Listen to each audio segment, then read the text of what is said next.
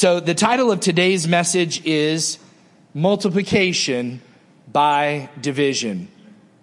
It's fitting for back to school Sunday. I want us to go to Acts chapter 15. We've been in a series called Acts, the Gospel Goes Viral. And we've been talking about how, how that happened and really how we can re live that today, how we can reenact that today. In the first part of the chapter, we read about the Jerusalem Council, which gathered to make an important decision that would help the gospel keep going viral to the Gentile world. Remember, we said a Gentile is someone who is non-Jewish. Raise your hand if you're a Gentile. Yes, many of us are. Some people in those days and I will say this has implications for today as well. Some people in those days were practicing and preaching something called legalism. That's what we term it. They may not have defined it like that back then or used that term, but that is how we will define it today. And legalism really is this. It's excessive adherence to laws. Now you say, Pastor, wait a second. Aren't we supposed to obey laws? Yes. amen. Yes, amen. Okay. We are to obey laws. We're to obey God's law first. Secondarily, God has instituted and allowed for human governments to establish laws. I can think just in this moment of places in scripture where we can hear the echo of the difference between that, where someone says it's more important for me to obey God rather than man. When man's law superimposes itself over God's law, we have the right to disobey because we are obeying God first. So legalism was being practiced and it was being preached in the new church. How many of you have ever been to a church that was what you would call legalistic? Anybody? How many of you have ever known someone who was legalistic? Absolutely. So I'm talking to the right crowd today. But legalism, what it does is it isolates the law from the God who gave the law. So this morning we're going to talk a little bit about conflict resolution. We're going to talk about legalism. We're going to talk about how the church grew as a result. It multiplied as a result of a diversion of vision throughout this whole chapter in Acts chapter 15. But I want to tell you the three types of legalism that I think are common throughout. Now, when we say legalism, it usually is just a religious based term. This is not someone adhering to um, a human law and going over and above. It's more along the lines of religious practice. So the first type of legalism, if you're taking notes this morning, is obeying rules, but lacking any personal relationship. It's obeying the rules without any personal relationship. So it's not so much about pleasing God as it is merely following the rules. Is there a blessing in obedience? Shout amen. yes, there is a blessing in obedience. But when we are so bound and wound up to obey the law, we forget the author of the law and the spirit from which it came, then we are nothing more than robots. So we have to be careful.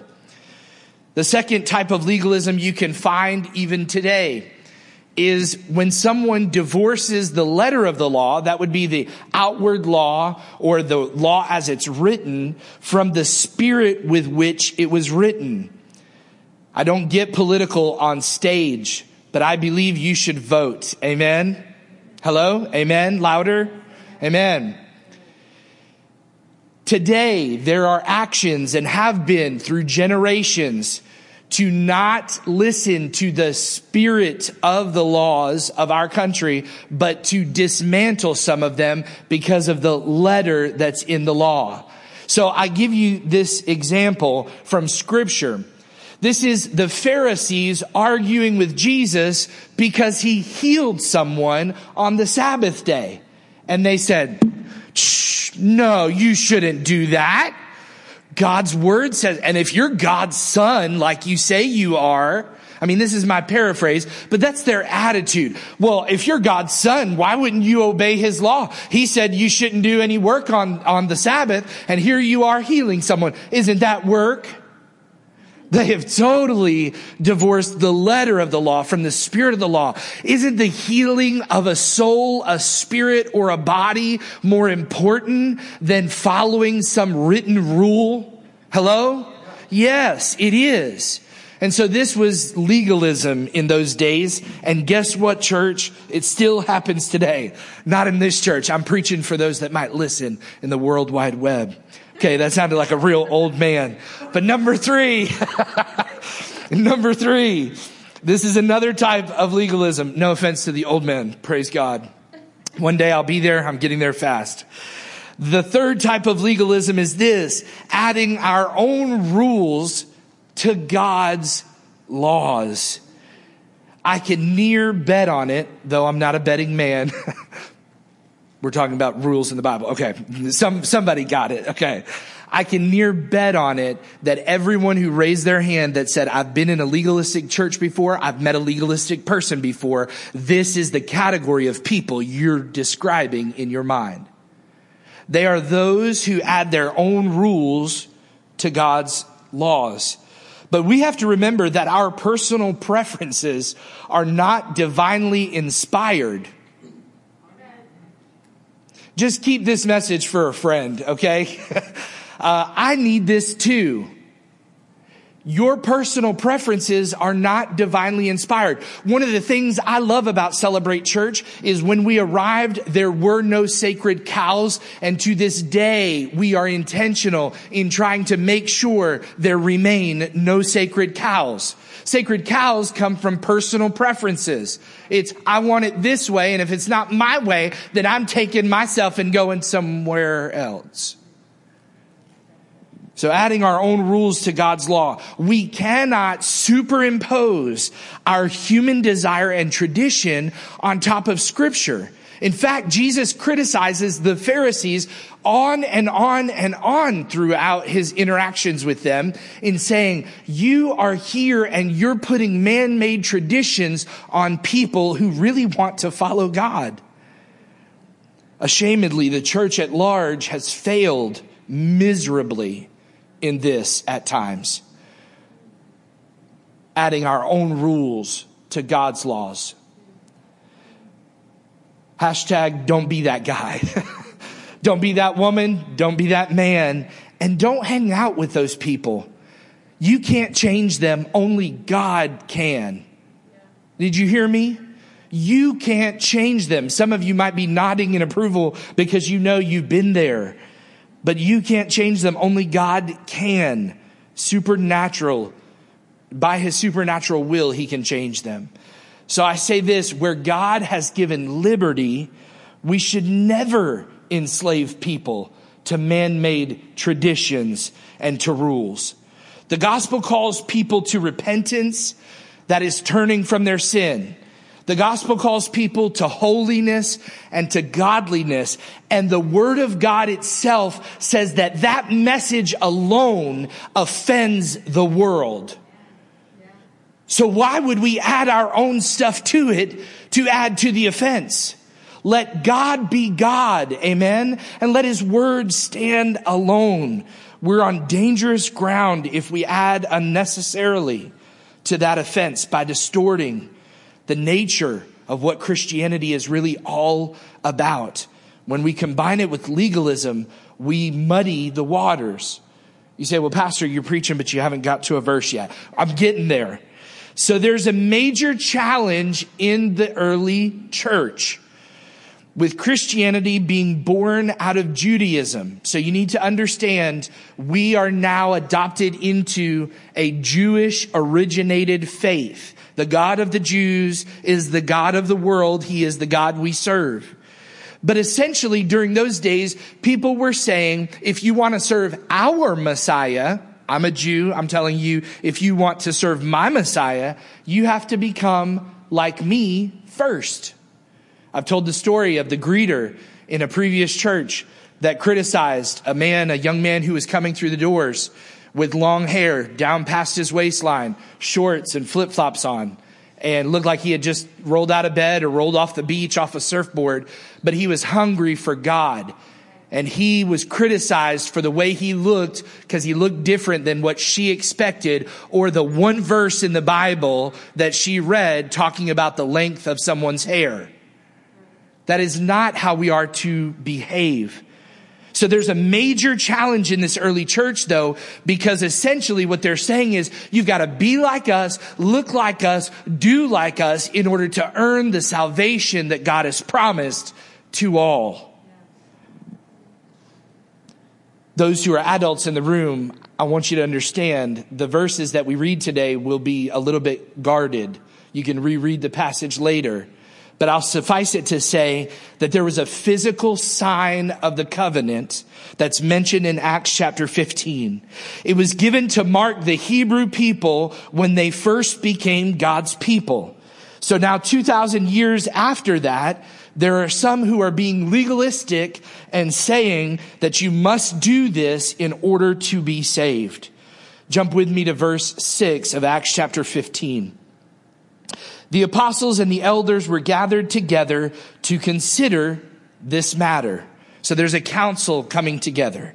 Verse seven, it says, and after there had been much debate, Peter stood up and he said to them, brothers, you know that in the early days, God made a choice among you that by my mouth, the Gentiles should hear the word of the gospel and believe. Do you remember? We talked about that in the early days of this series about how Peter ministered to those who were Gentiles. Verse 8, it says, And God who knows the heart bore witness to them by giving them the Holy Spirit just as he did to us. And he made, look at those words, so important, no distinction between us and them having cleansed their hearts by faith. Now therefore, why are you putting God to the test by placing a yoke on the neck of the disciples that neither our fathers nor we have been able to bear? Verse 11 says, but we believe that we will be saved through the grace of the Lord Jesus, just as they will. So I give it to you in this perspective. It's as if God opened up the plan for all to come. It's, it's as if scripture is absolutely true. That John 3.16, God so loved the world that he gave his only begotten son that no one should perish, but that all would come to faith in him. And so now these people have said, whoa, whoa, whoa, whoa, whoa, God's opened the door way too wide. Can't let all these people in. Let's make them look like us, be like us, do like us. James was at this same council meeting, the apostle James, and he says this in verse 19. Jump there with me. Verse 19 and 20, it says, Therefore my judgment is that we should not trouble those of the Gentiles who turn to God, but we should write to them to abstain from the things polluted by idols, from immorality and from what has been strangled and from blood. So James is boiling it down to what he sees as the essentials to be the most important. Here's the, here's the key. Don't serve any other God. They need to know that if they're going to receive our Messiah and the salvation he offers, then they need to understand you can't serve him and others. You've got to serve only him. The second thing that is so important, and it's been eroded in today's day and age more so than ever before.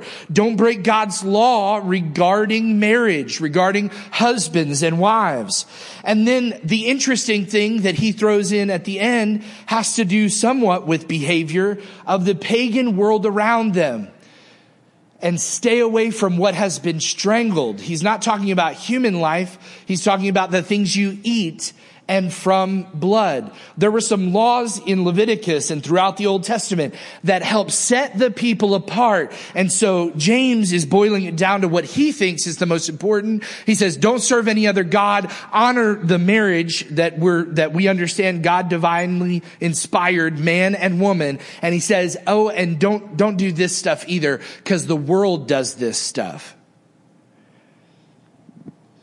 So the council agrees and they send Paul and Barnabas and others back to Antioch with a letter. A letter from the council in Jerusalem that really shows their solidarity, their unity together. Here's what it essentially communicated.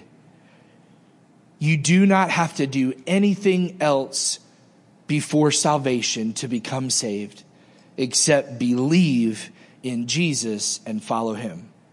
This is what the crux of the matter is. This is what the cornerstone of this whole idea is. In the council's letter, we read in verse 28 and 29, if you want to go there, it's a quote from the letter that they took with them to give to the church there in Antioch. And it says this, for it has seemed good to the Holy Spirit and to us to lay on you no greater burden than these simple requirements Verse 29, that you abstain from what has been sacrificed to idols and from blood, from what has been strangled, from sexual immorality. If you keep yourselves from these, you will do well. Goodbye. Farewell.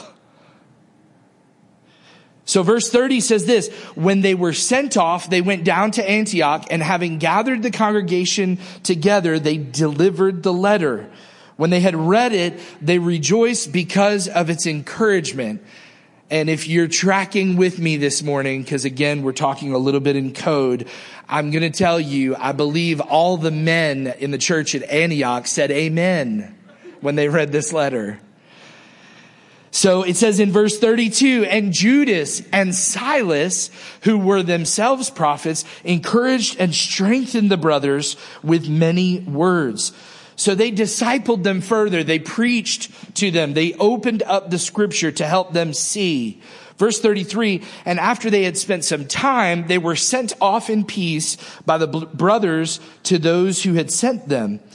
But Paul and Barnabas in verse 35, I don't know how I got there. Yeah. But Paul and Barnabas remained in Antioch, teaching and preaching the word of the Lord with many others.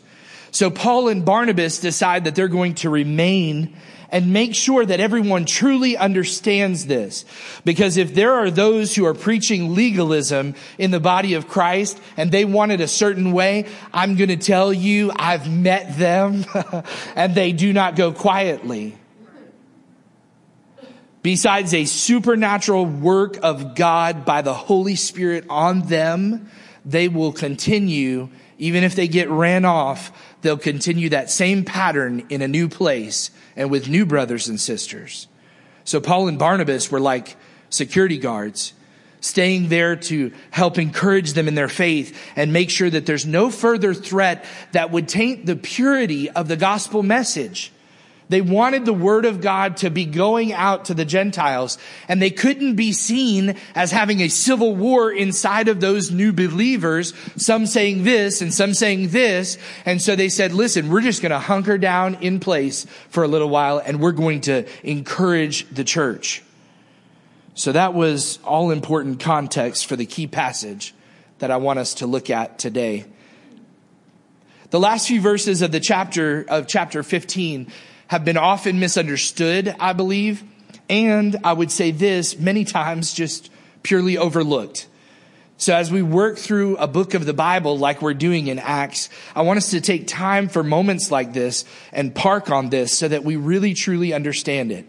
So if you'll go with me to verse 36, we'll read here something else that happens.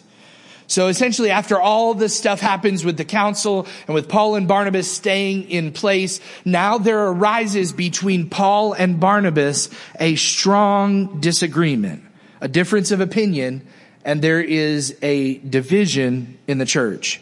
Verse 36, it says this, after some days, Paul said to Barnabas, let us return and visit the brothers in every city where we proclaim the word of the Lord and see how they're doing.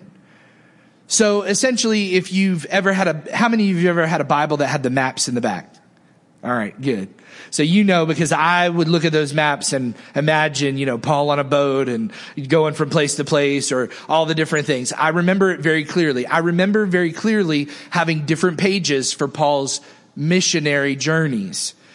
Now, Paul right now, this is considered his second missionary journey that he wants to go on. But essentially what it is, is it's revisiting the churches that had already been planted because listen up.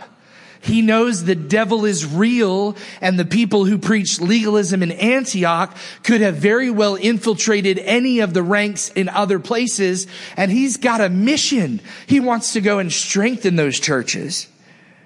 So it says in verse 37, now Barnabas wanted to take with them John, also called Mark. But Paul thought best not to take with them one who had it says withdrawn in the English Standard Version. The truer, like, definition is the word abandon. That's how we could understand it today. Paul thought best not to take with them one who had abandoned them in this city, Pamphylia, and had not gone with them to the work. It says in verse 39, and there arose a sharp disagreement so that they separated from each other. Barnabas took Mark with him and sailed away to Cyprus, but Paul chose Silas and left, having been commended by the brothers to the grace of the Lord. And he went through Syria and Cilicia, strengthening the churches.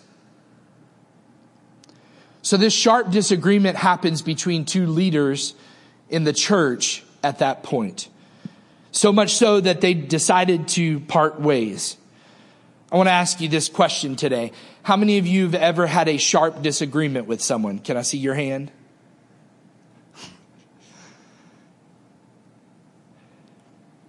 How many of you, it was a long time ago?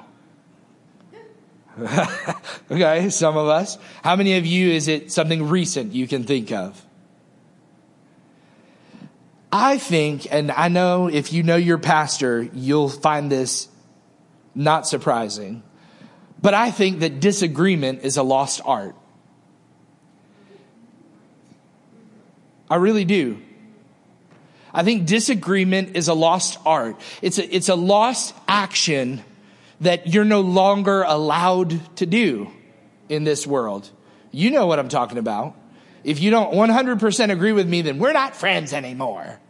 That kind of thing. If you don't 100% agree with my perspective, then I'm not hanging out with you. Now, some of us may seek to avoid conflict at all cost. Some of us may go looking for a fight, like that old song, spoiling for a fight at every turn. Stop raising your hand, Mark. Um, at every turn. Some of us may be out for that kind of enjoyment and excitement and adventure, and others may end up, and I've met people like this, sorry to say, but they've ended up becoming kind of like the carpet that people step all over because they're afraid to ever really talk through their feelings. Neither of those opposites are exactly what God wants. Hello? Just think about that for a second. And if neither of those opposites really are healthy, then disagreement really is a lost art. I really believe that you can agree to disagree on things and still be friends. You absolutely can. In today's culture, like I said, we're made to feel, you know, if we don't 100% agree with somebody, uh, that we can't spend time with them or be friends with them or associate with them. But that's simply not true. If it were true, we'd all be robots and the world would be very lonely. I'm friends with people on both sides of the spectrum on all areas of life. Think about whatever you want to in this moment, but stuff that maybe is obscure in scripture where some say, yeah, absolutely. And others say, no, never. I'm friends with both of those types of people and we're still friends. We can do that. I'll give you an example. I'm friends with people who don't discipline their kids like I discipline mine, but we can still be friends. Right?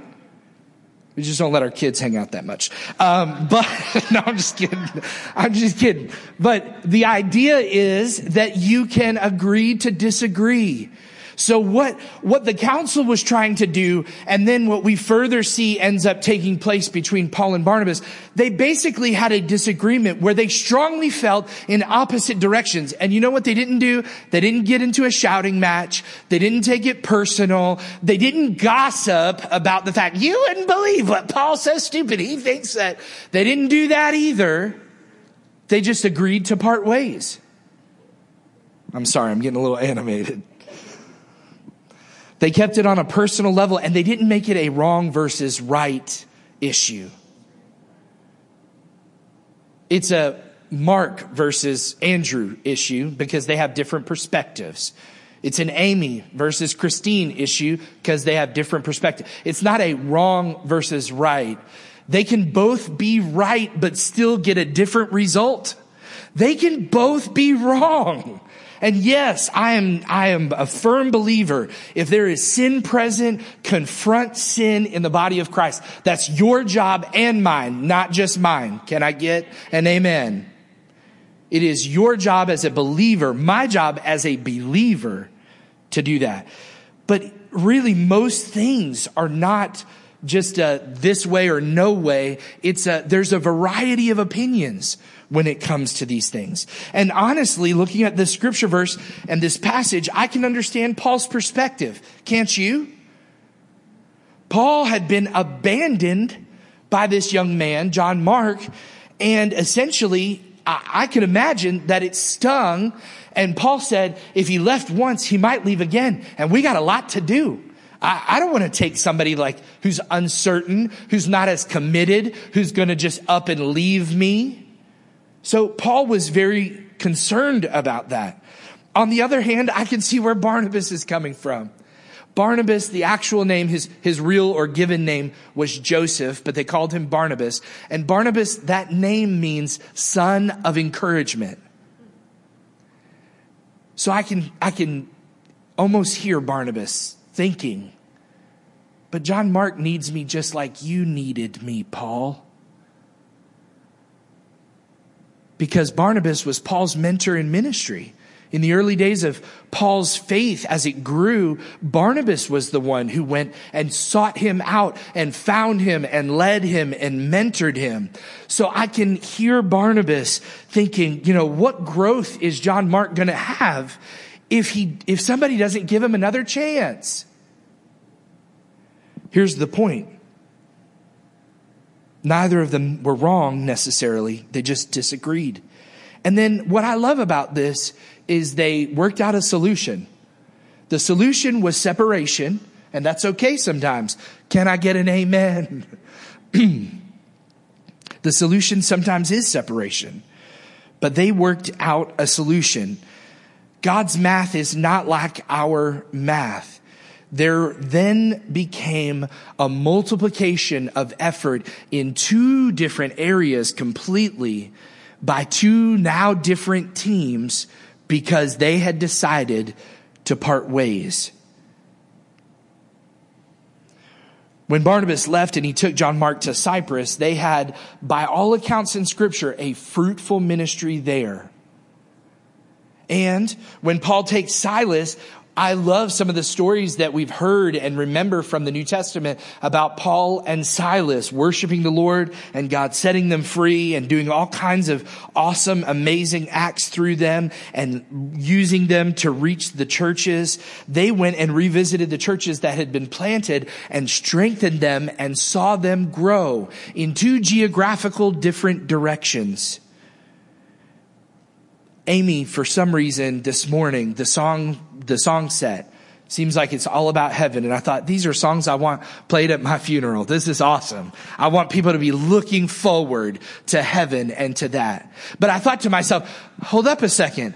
Paul and Barnabas are there together today. I mean, if we're to believe the, the history and the record of scripture, I would assume so, that they're celebrating up there and waiting to meet us, and we're waiting to meet them. They both ended up in the same place. So the members of the one churches, the one group of churches was strengthened, and a whole nother place was reached as a result of this division. I want you to remember this about division, even though we're talking about math and it's back to school Sunday. Division, if you take that word and just look at it plainly, is division. It's no longer single vision, but it's splitting apart or going in different directions. There have been divisions in the church that could have been avoided if people wouldn't act like babies. I'm preaching to somebody out there. right? You've probably been in a church like that where people acted like straight up infants and they wanted it their way or no way. And then there came division. I've met some of those people. I've been in some of those places. But division is not something that God wants to authorize all the time. I want you to hear me very clearly. God's goal has been, and we see it in our own history, to reconcile. He wants to get us back to Him. He wants people to be able to live and worship and grow together. So I guess the point of what I, I want to communicate before I go into these last few statements is this. Don't ever be the author of division. And when there is disagreement, I am telling you by the Spirit of God, you had better know for certain that you're on the right side.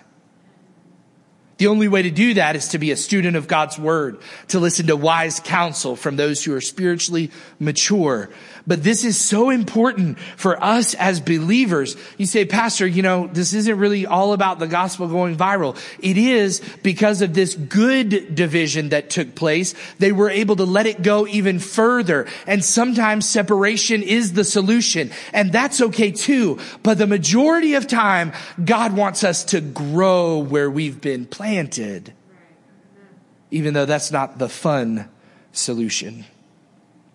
Here are a few points of application, and the worship team, if you'll come and join me for the finish of the service.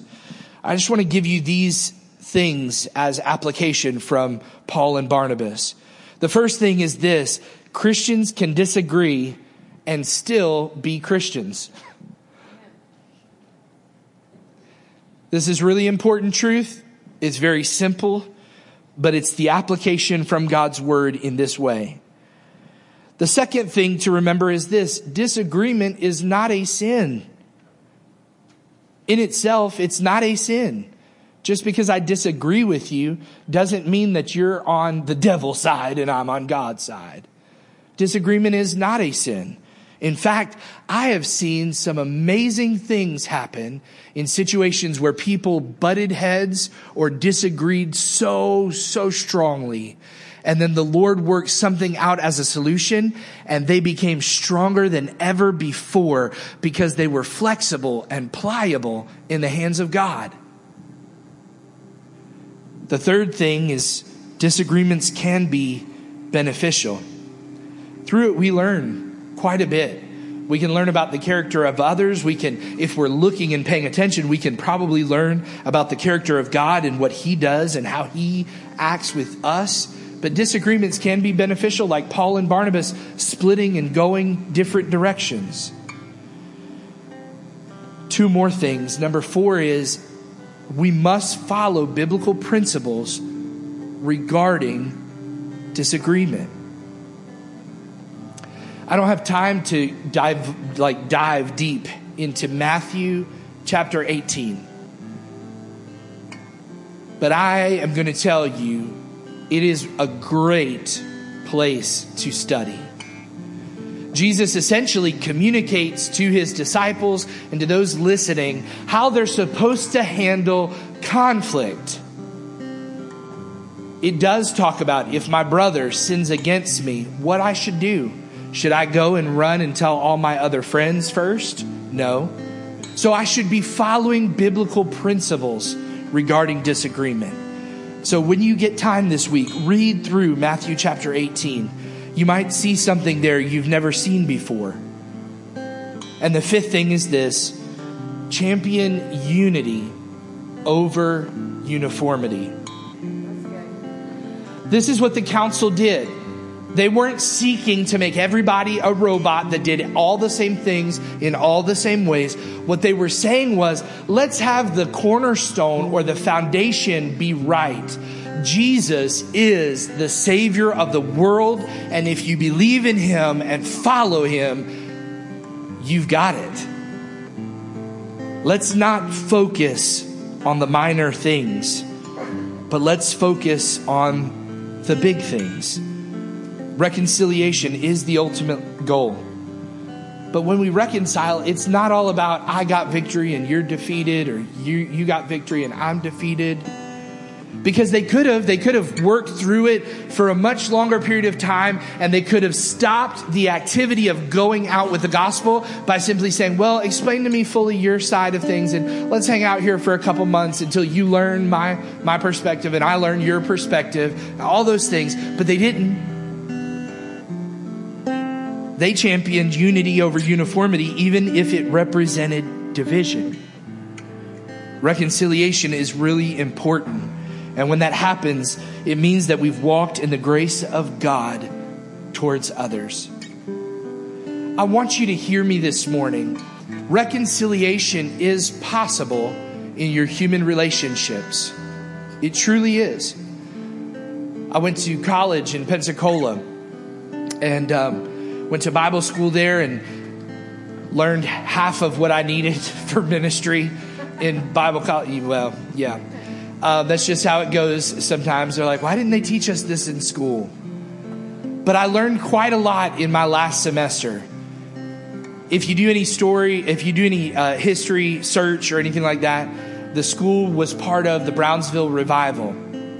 And in my last semester as a student there, I was on Christmas break coming back to come to my last semester, and I got an unnerving email that said essentially there was a division between the leadership and people were saying, if you're for us, come with us, and we're leaving. If you're not, you can stay, and it's all going to be, you know, bad for you, but you should come with us. I remember the emotional strife and grief that I went through enduring a giant division like that. But I also remember the goodness of God. I could almost feel it in the air in the room years later when those leaders came together again and repented for hurting one another and did so in a public way. I can, I can remember that feeling like it was almost breathable in the air. You could sense the goodness of God, the smile of God on that place when that happened. So I truly do believe in reconciliation. Maybe you should be the one to go and reconcile to the other. Maybe it's something where you just need to forgive another that you've disagreed with.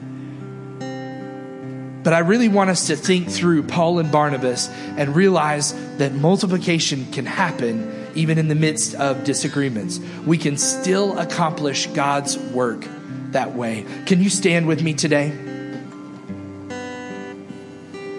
I'm not sure which arrow that I shot this morning hit your heart. It might not have anything to do with disagreement and unity, it might have more to do with legalism.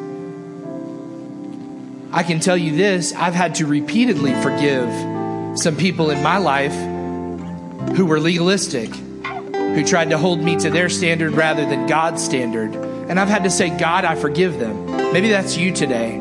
I don't know. But in this last song, I want you to commit yourself to be the person who is neither legalistic nor runs in the face of any conflict, but handles it God's way. And then I'll come up and close in just a moment. Heavenly Father, I pray right now as this song gets played and we worship in this last moment Lord, that you would reach down deep into the hearts of the men and women and the children here. Lord, that we would truly stand firm on your word and nothing else, and that we would honor you and you alone, not seeking our personal preference, but seeking your will to be done. In Jesus' name.